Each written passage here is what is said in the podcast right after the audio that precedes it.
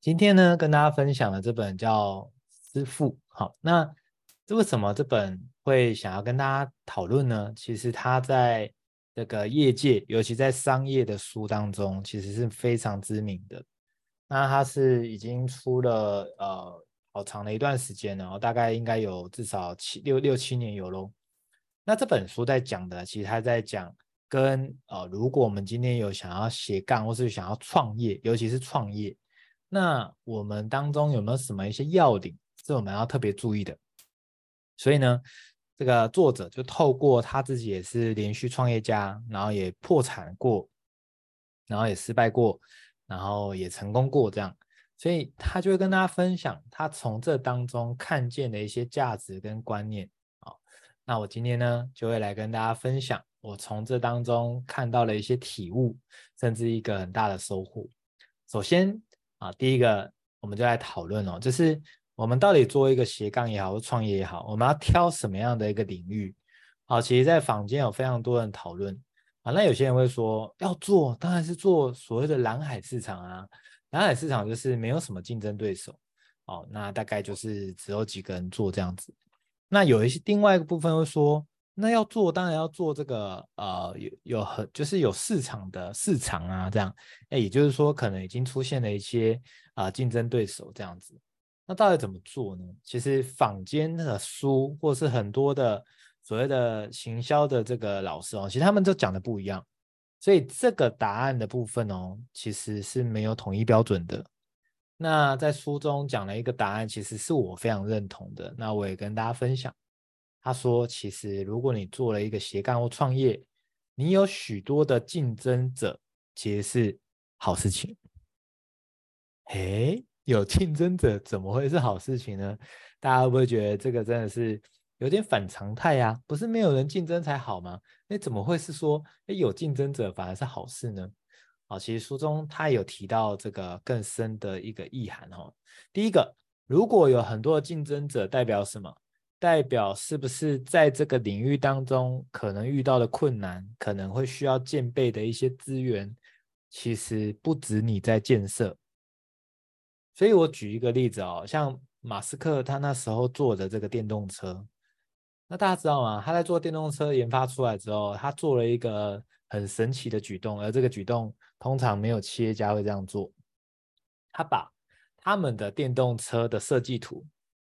全部传给这个电动车的竞争对手，我就觉得他很狂啊！他把自己研发出来的结果，全部传给竞争对手，然后让他们去看，让他们抄。哎，各位你有没有觉得马斯克是疯掉了？这个很反常态啊！一般人不会做这种事啊！我好不容易研发出来，我当然要暗砍嘛！我那边对不对？我要抢得先机啊！我给大家看了还得了？哦，那他为什么要这样做呢？因为他在电动车这块的市场呢，他其实一直很这个很大的挑战，就是怎么样能够 cost down，怎么样能够把它成本降低。那他就发现啊，如果今天做电动车真的做得出来的只有他，那他很难有办法做到 cost down。为什么？因为这个上游也好，下游也好，这个厂商不够多的情况下，就不会有竞争。那为什么上游厂商不够多？因为市场不够大嘛。所以对于马斯克来讲，他觉得，哎，我们研发出来之后，我让更多的竞争对手知道怎么做电动车，是不是就会有更多规模的人在做电动车？那电动车的市场跟规模是不是就会打开？当打开之后，是不是有更多的上游或下游的厂商看见说，哎呦，现在电动车这么多人做啊，那我来做个这个上游，比如说我来卖电动车的电池，哎，我就不怕饿死了嘛，因为这么多的厂商都在做电动车，那是不是很多的人他可能去做了这个电池？诶，我我也会做电池啊！哦，看起来电池这个厂商他供不应求哦，我也来开个电池的厂商，那是不是我们两家就可以一起来吃这个电动车市场？哎呦，接下来就有三家四家，是不是？呃，循序渐进来讲，就是会有更多的上游跟下游厂商。那越多的厂商做，就会发生什么样的状况？一个就是会有竞争嘛，那竞争当然价钱就会降下来。另外一个是他们会一直去优化，怎么样能够把成本降得更低，然后把效能提得更高嘛。所以你看哦，马斯克觉得自己搞不定的事情，我们把这个设计图丢给大家一起来参考，一起来看见，那是不是大家一起集思广益，把这种电动车效率不彰啊、成本太高的这些事情能够解决？所以当时呢，他这样的举动呢，也果不其然哦，真的就成功的开始就是抛砖引玉，让大家开始疯这个电动车这一块。那是不是后来，你可以看到说，这个呃特斯拉他们车子哦，从原本一台都是要五六百万，很夸张，对不对？那渐渐的，哎，可能来到了三百万、两百万哦，就是他成功的运用这样子一个方式。因为别人抄了他的设计图的同时，他们会想怎么样 cost down 嘛？那大家知道车厂怎么样去能够呃互相的呃互相超越呢？其实方法就是他们就会去买竞争对手的车子回来，把它 拆解开来看人家怎么做的。这是不是？你看他们想要 cost down 的过程中，他们就会把电池的成本太高这件事情解决嘛？所以买一台车回来就拆解，哦，原来这个电池还可以这样做。哇，这样效能提升，成本降低，那是不是大家互相抄来抄去的过程中，哎，这个电池的成本跟效能的问题就不是一个人在解决了，是超多家的公司，超多厉害的工程师在解决，所以很快的这个啊、效率的问题就得以改善了。所以他有发现吗？就是很多时候我们以为我们的竞争者是我们的竞争对手，事实上很多时候根本就不是。其实我们真正的竞争对手有没有可能是大趋势？好，为什么这样讲啊？比如说，今天很多的餐饮业，它在近三年来都关闭了，对吗？那这些餐饮业为什么关呢？请问是因为他们的竞争对手太强吗？是因为跟他做同业的竞争者，也就是同业这些餐饮业太强，以至于把他的生意全部拉走吗？其实不是啊。过去的三年，为什么这么多的餐饮业都关关门大吉呢？是因为疫情啊，因为大家不出门。所以你有发现吗？对餐饮业来讲，它的竞争者从来就不是跟他卖一样东西的人。其实这三年来的，他最大的竞争者是疫情啊。好，那那是不是等到这个疫情解封了之后，哇，才真的是啊、让这个所谓的一些行业真的起来？可是真的起来了吗？其实坦白讲，也不是每个行业都有办法。回去的，就有点像今天蛋把它烤熟了之后，哦，它没办法再恢复到 原本生下来的状况。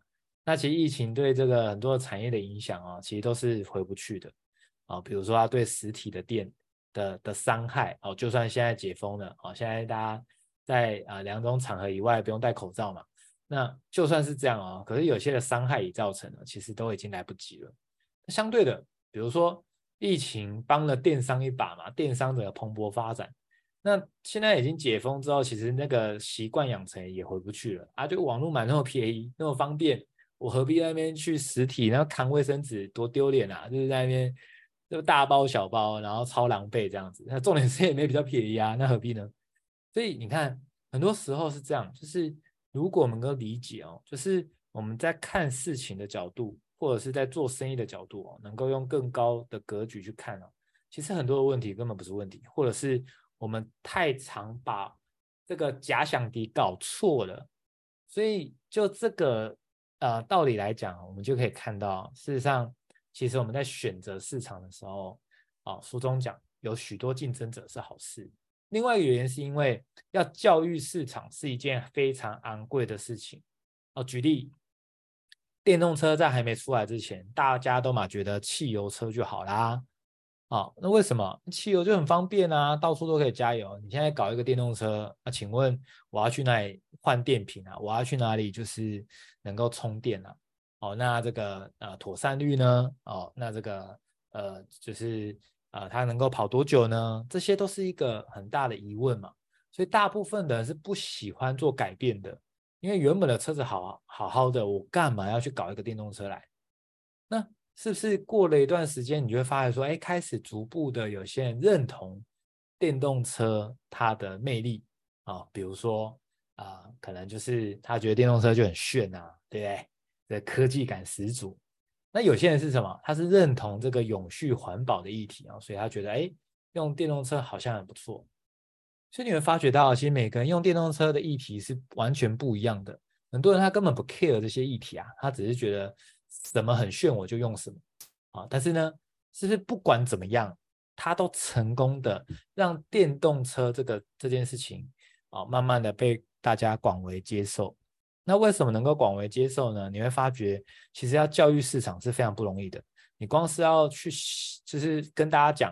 这个电池不会爆炸哦，然后这个呃永续没问题啊、哦，然后你一定找到这个加电站哦，那是不是光是这些都是成本？可是呢，当马斯克他的想法是，他如果把这个设计图抛出来给大家，更多人做的话，那是不是这个啊、呃、加电站也可以就是设计的更多？那甚至其实特斯拉它原本在设计的那个蓝图，其中一块就是它其实是要布局。就是全球的这个家电的这个这个家电站这样子，所以他其实要想的是怎么样成为提供能源的这样的公司。他从来就不是为了卖车而卖车，他卖车只是一个过程跟手段，就是透过卖电动车让更多人用电动车。当更多人用电动车，那是不是这个电动的加电站哦，就需求就会暴增？但是他早就已经布局好。这个加电站呢，它布局到什么样的程度呢？就是基本上你其他的企业如果要来抢这个加电站的商机哦，其实你要介入，基本上你是没没钱赚的。那既然没钱赚，那你会怎么做？那你就当然就会跟特斯拉合作嘛，可能跟他租借加电站啊，或者是一些其他的方式。所以这个是特斯拉他早就布局好的。那他为什么要这样布局呢？他就要成为这种能源的。一个提供者，甚至呢，他想要运用这种再生能源呢，让他接下来要移民火星之后，能够在火星实现再生能源化，也就是可以在如果火星没办法找到新的资源的前提下，能够运用再生能源都可以持续运作，就可以让人类成功迁徙到火星。所以你可以看到，真的不同凡响哦。他之所以成为首富，真的不是开玩笑的。看的事情非常非常的远的，所以各位听到这边，我不知道你有什么样的收获。但是这边其实有一个很大的重点，就是其实如果你真的要做斜杠，你真的一定要找的是趋势。的确会有一些竞争者，可是有竞争者，坦白讲，很多时候是好事啊，因为就是大家一起来教育这个市场。那是不是？比如说对我来讲，我已经做这个网络创业已经十年了，那电商这个市场，你要我。你要我一个人去教育大家说网购多棒，可以省多少钱，多 chill，多方便，怎么可能？我一个人能影响的一定是有限啊。可你可以看到啊，这个市场在过去十年，尤其过去三年蓬勃发展，这不是我一个人的功劳啊，这个是疫情 推了一把。所以你有发现吗？就是。这个教育市场这件事情，我根本没有花到成本，那个是因为大家都在做这件事情，甚至疫情的关系，所以这就是很重要的观念，就是当一件事情它有竞争，其实是好事。当然有竞争的话，那我们就要看重的是，那请问我们的独特性在哪，或者是我们怎么解决别人解决不了的问题？那这当然的确也是我们需要探讨的地方。所以，当我们用所谓马斯克讲的第一性原理去看事情，其实事情了了分明。大家还在怕竞争的过程，我早就看见我怎么解决这个问题。那当我有能力解决这个问题，其他人就算跟我做一样的事情，他也不是我的竞争者啊，因为我能解决，他没办法解决，那他又如何跟我竞争呢？所以大家有发现吗？其实，如果你在找斜杠，你在创业，其实要做趋势上的东西。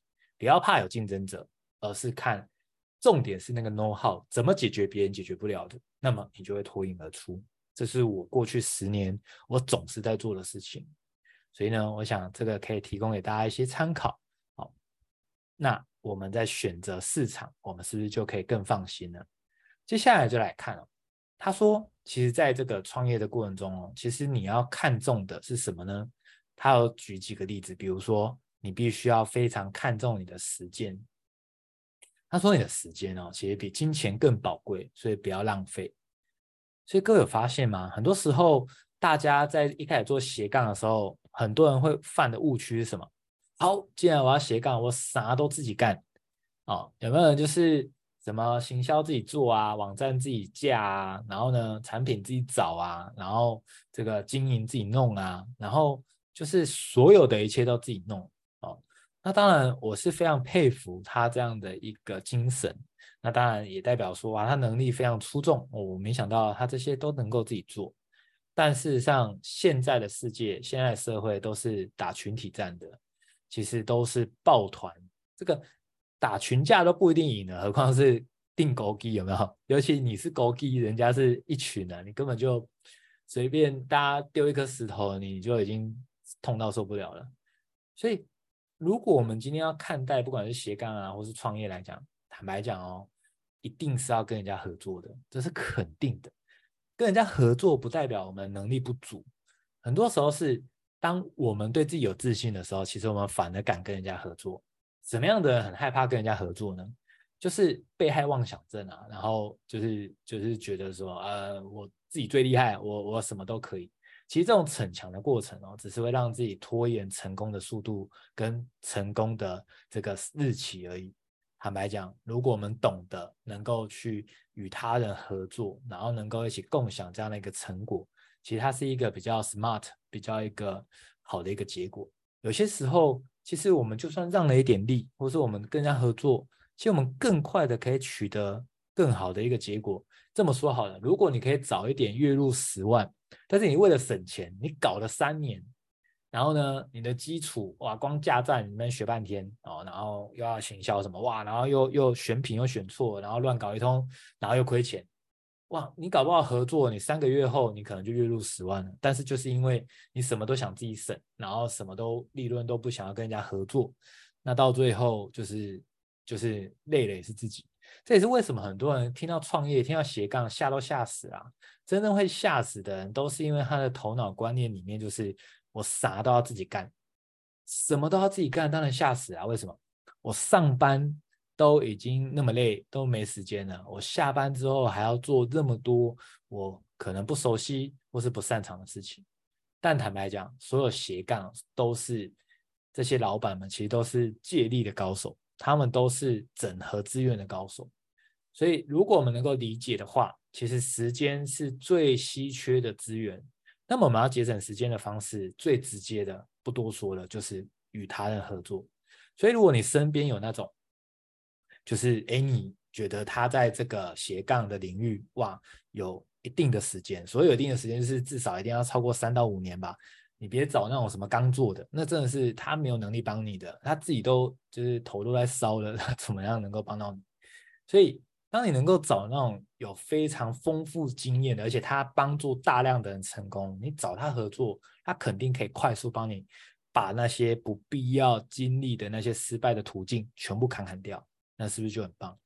所以他就举例哦，就是说你要懂得去珍惜你的时间，然后懂得去把这个资源建备起来。而我能够理解到的，其实就是懂得与他人合作。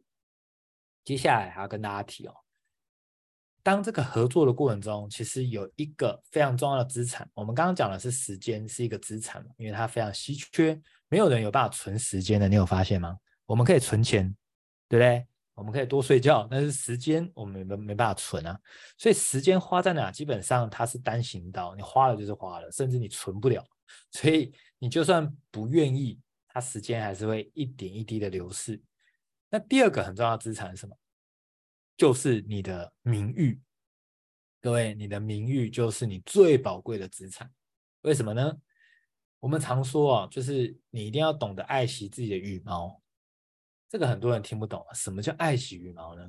爱惜羽毛意思是说，你要能够筛选、慎选相处的人。哦，很多人就会哎觉得要让自己呈现一个叫做这个啊、很有人气哦，然后这个哇人脉超广哦。大家有没有身边有这种人哦？我以前在读书的时候就有这种人啊，他就会希望说自己很燥，就是会希望让大家觉得说他人脉超广这样子。哇，然后哇，约喝酒也有，要约露营也有，哇哦，他就是把自己弄得就是跟交际花一样，他觉得这样很有面子，因为他觉得这样叫做，哎，我人脉超广这样。可是这样的过程中，如果你没有做筛选，你什么人都要，坦白讲，真正人家真的想要找一些好的人一起合作，或者是有好的机会的时候，他不会想到你。为什么？他只把你定义成玩乐咖啊。我常之前听过人家讲，就是有些人说，朋友就是 by function，不知道大家有没有听过？什么叫 by function 呢？就是功能性，就看功能性。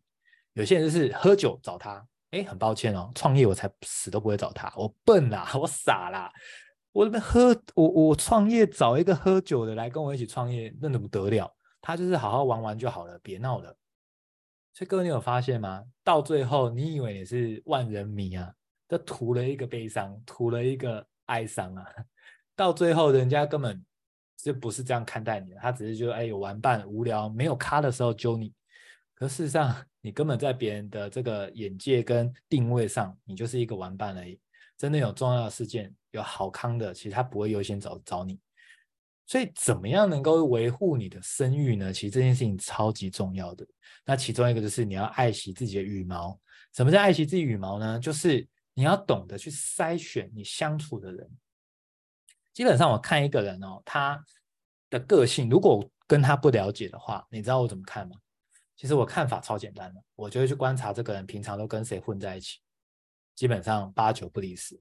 不是我特别会看人哦，我也不会算命哦，虽然 就是懂一些些很很很很浅的八字啊、人类图啊，啊这些就是啊，但是呃，我仍然没有那么厉害。我看他的那个面相，我就有办法知道。但我又怎么有办法精准的判断呢？其实我的方法就是这样子。我就是看他的 IG，看他的这个社群媒体，还有看他平常跟谁出去，我基本上这个大概可以知道这个人他现在的格局程度大概在哪，或者甚至他现在的重心在哪。哦，那这个真的很准啊！我觉得这个比什么人类图更准，你知道吗？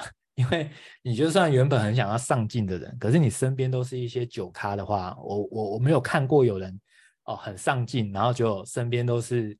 这些玩乐的人，然后哎，觉得他做事做得很好的，因为人是需要专注的。那你跟谁相处，你平常讲什么话，你接受什么资讯，你就会成为怎么样的人。我从来没有看过有人有把这件事情真的是有办法切割的很好，真的太难了。所以你要维持你的声誉呢，其中一个方式就是你得要筛选，你得要去重视你平常花时间跟谁在一起，这个谁很重要哦。所以各位，你平常有没有在做筛选呢？如果你没有的话，我还蛮鼓励大家的，就是从今以后，就是你可以好好的去慎选你相处的人到底是谁，他会直接影响你三到五年内会不会有成就，甚至可能影响你一辈子。好，那这边书中就有提供了三个如何打造好名声的一个方法。第一个，绝对不要诋毁你的竞争者。简单来说，其实我把它放大成说，我们就是不要说别人坏话就对了。我们不需要在别人面前说别人坏话，因为这是没有任何好处的。很多时候是这样，就是当你在别人面前说 B 的坏话，比如说你今天跟 A 聚餐，然后你说 B 的坏话，那你知道 A 在想什么吗？你觉得 A 会觉得说，第一个，哇，觉得你跟我好麻吉哦，所以你愿意跟我讲 B 的坏话，这是第一个，第一个想象嘛，哈。第二个是 A 会想什么？哇塞，你会在我面前这样子讲 B，讲得这么难听，我看我大概也在你面，我大概哦，你你在跟别人吃饭的时候，我大概也是被你嫌到不行的人，哦，这是第二种想法。各位，你觉得你觉得哪一个的几率是比较高的？当然，大家有不同的想法啦，但我得说，就是。你跟对方建立一个很棒的一个关系哦，不代表你要去说别人坏话，对吧？所以，如果我们懂得去管好自己的嘴，不要去说别人坏话，那是不是啊、基本上呢，我们就不会被对方很担心说，哇，天哪，你是不是也这样讲我？所以各位有时候这种误会就是这样来的哦。啊，比如说，哎，今天假设有风声哦，人家说啊，谁谁谁。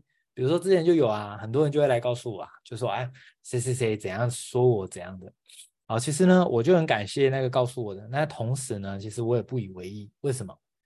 因为他说我，其实坦白讲，这个受损的会是他，有点像这样子，他要拿这个垃圾往我身上丢，那我不要接就好啦。那谁的手脏掉？是丢垃圾的人脏掉嘛？对吧？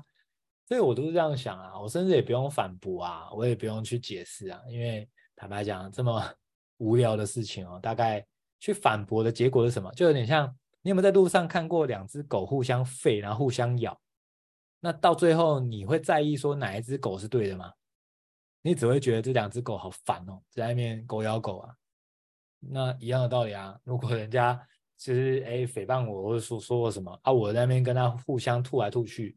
那到最后，对外人来讲，明明是他先挑起的，可是外人已经不在乎这个了，他只会觉得两只狗在那互相吠，互相咬，这就是底层逻辑啊。所以你压根不用管那些很没格局或是很低层次的人讲什么，因为那一点都不重要。所以这个就是大家特别注意的。接下来第二个叫做不要当令人反感的失败者。什么叫令人反感的失败者？就是当发生任何事情就开始抱怨。然后开始就是抱怨说都是谁害的啊，都是我原生家庭怎么样啊，哦，然后都是谁谁谁怎样啊，就是当你讲这个，当然你一开始讲，可能人家还会同情你一下，但是讲久了，其实坦白讲，人家只会觉得说啊，你会发生这件事情，还真的是蛮正常的，因为看起来你真的是衰到爆啊，而且看起来你还是觉得自己是受害者啊，那你今天被骗一次，你一定会有第二次啊。肯定的，因为你直到现在，你还是把自己塑造成失败者来让自己好过，因为就觉得哦，你都没有错，哦，错的都是别人。那这样的过程中，就会导致一个结果，就是重复的事情会一直发生在自己身上。所以我们常说哦，那些很衰的人，通常哦，他的衰绝对不会停止。好，相反的，一个很幸运的人，基本上他的幸运也不会停止。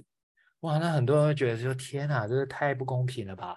那凭什么？不是应该要很平均吗？那没办法，这是你的心念。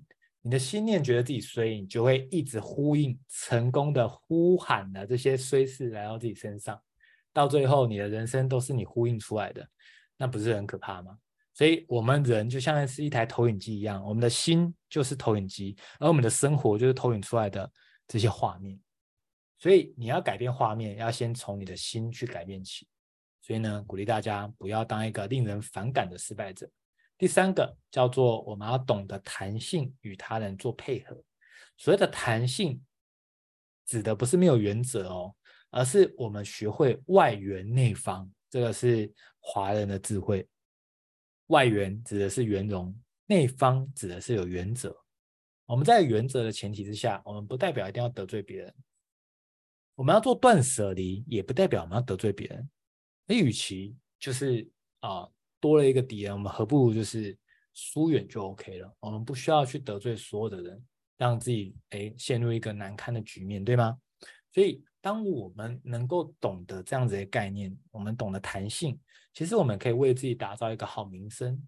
那什么叫做好名声呢？其实之前有一个行销专家还有讲哦，真正的商誉、真正的名誉，就是你不在场的时候，人家私底下怎么讲你。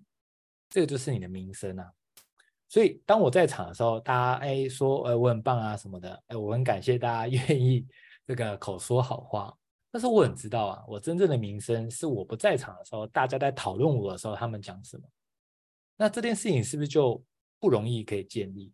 但是，一旦你能可以建立起来呢，其实这就是口碑行销嘛，你其实是开了一家公司，这家公司的名字就是你的名字。我们每一个人都是一人公司的老板，你自己决定要上什么班，要跟谁合作，要跟谁相处。如果我们懂得去经营自己的个人品牌，而我们的名声在外都是被别人称赞的，那是不是代表说你能够获得的资源跟获得的这个连接，其实会远比别人更多的？所以鼓励大家，这个名声要维护这件事情是非常。需要耐心跟细心的，那这件事情真的太重要了，所以我才会鼓励大家。我几乎不知道在好几集的 podcast 都讲人脉的断舍离，真的不要开玩笑的，这是太重要，你一定要尽快的去做这件事情。好，那接下来呢，再跟大家讲关于这个呃做生意的部分哦。其实他有讲到说，有一个让你生意倍增、人生开挂的秘诀，大家一定很想听，对不对？这个秘诀它。不难，但是也没有到非常的简单。但是我想要跟大家揭露之前，想跟大家讲，这个答案其实你可能会觉得啊，就这样。可是我自己亲身经历来讲，真的是这样子。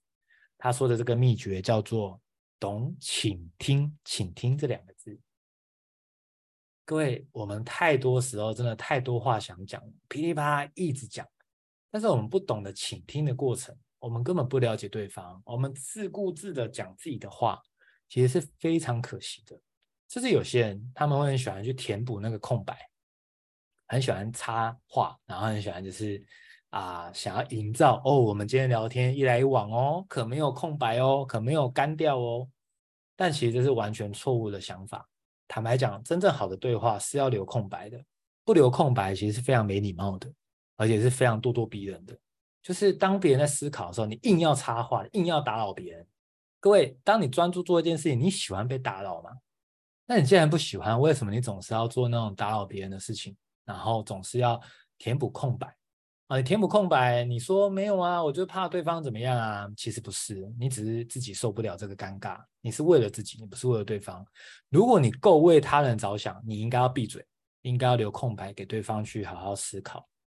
所以各位，你有发现吗？很多的底层逻辑其实跟我们想的都不一样。所以，如果我们能够明白倾听的重要性，坦白讲哦，我们彼此之间的关系都可以更上一层楼。那么不要说是事业啊，不管是家庭啊，任何事情，太多人都是不懂得倾听，只想说自己想讲的话，而且没耐心听对方讲什么，就会导致我们急着随便乱给建议，而造成别人的反感。那最后你就会觉得说，我好心啊，我好心给他建议，他都不领情啊，是这样子吗？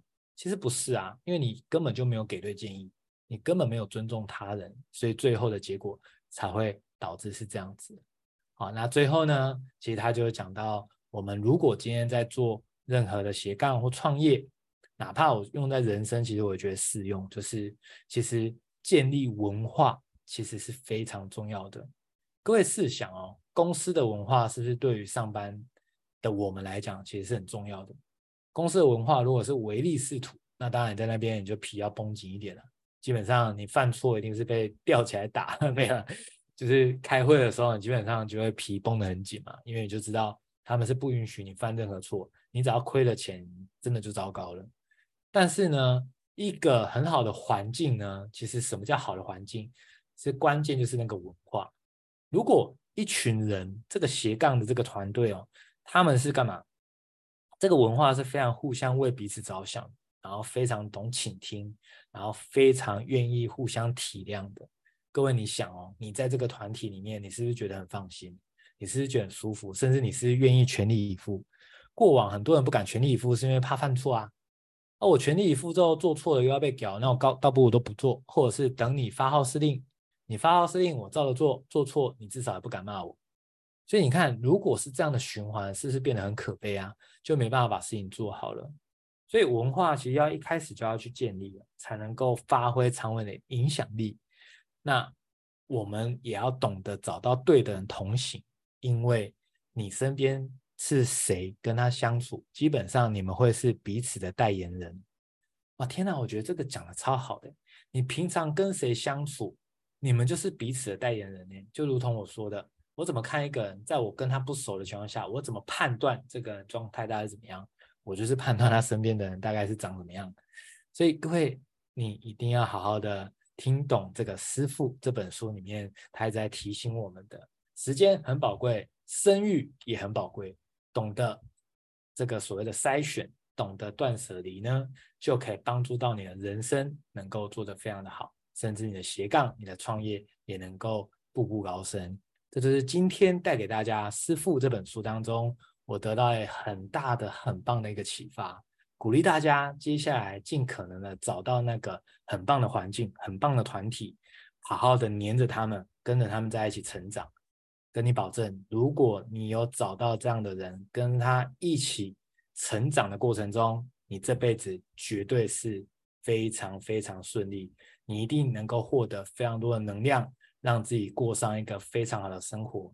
最终，你到底能够过什么生活，不是来自于你到底人类图是什么样的类型。而是来自于你与谁为伍，与谁相处。以上是我今天的分享，感谢大家今天的聆听，祝福大家一个愉快的夜晚，大家晚安，大家拜拜。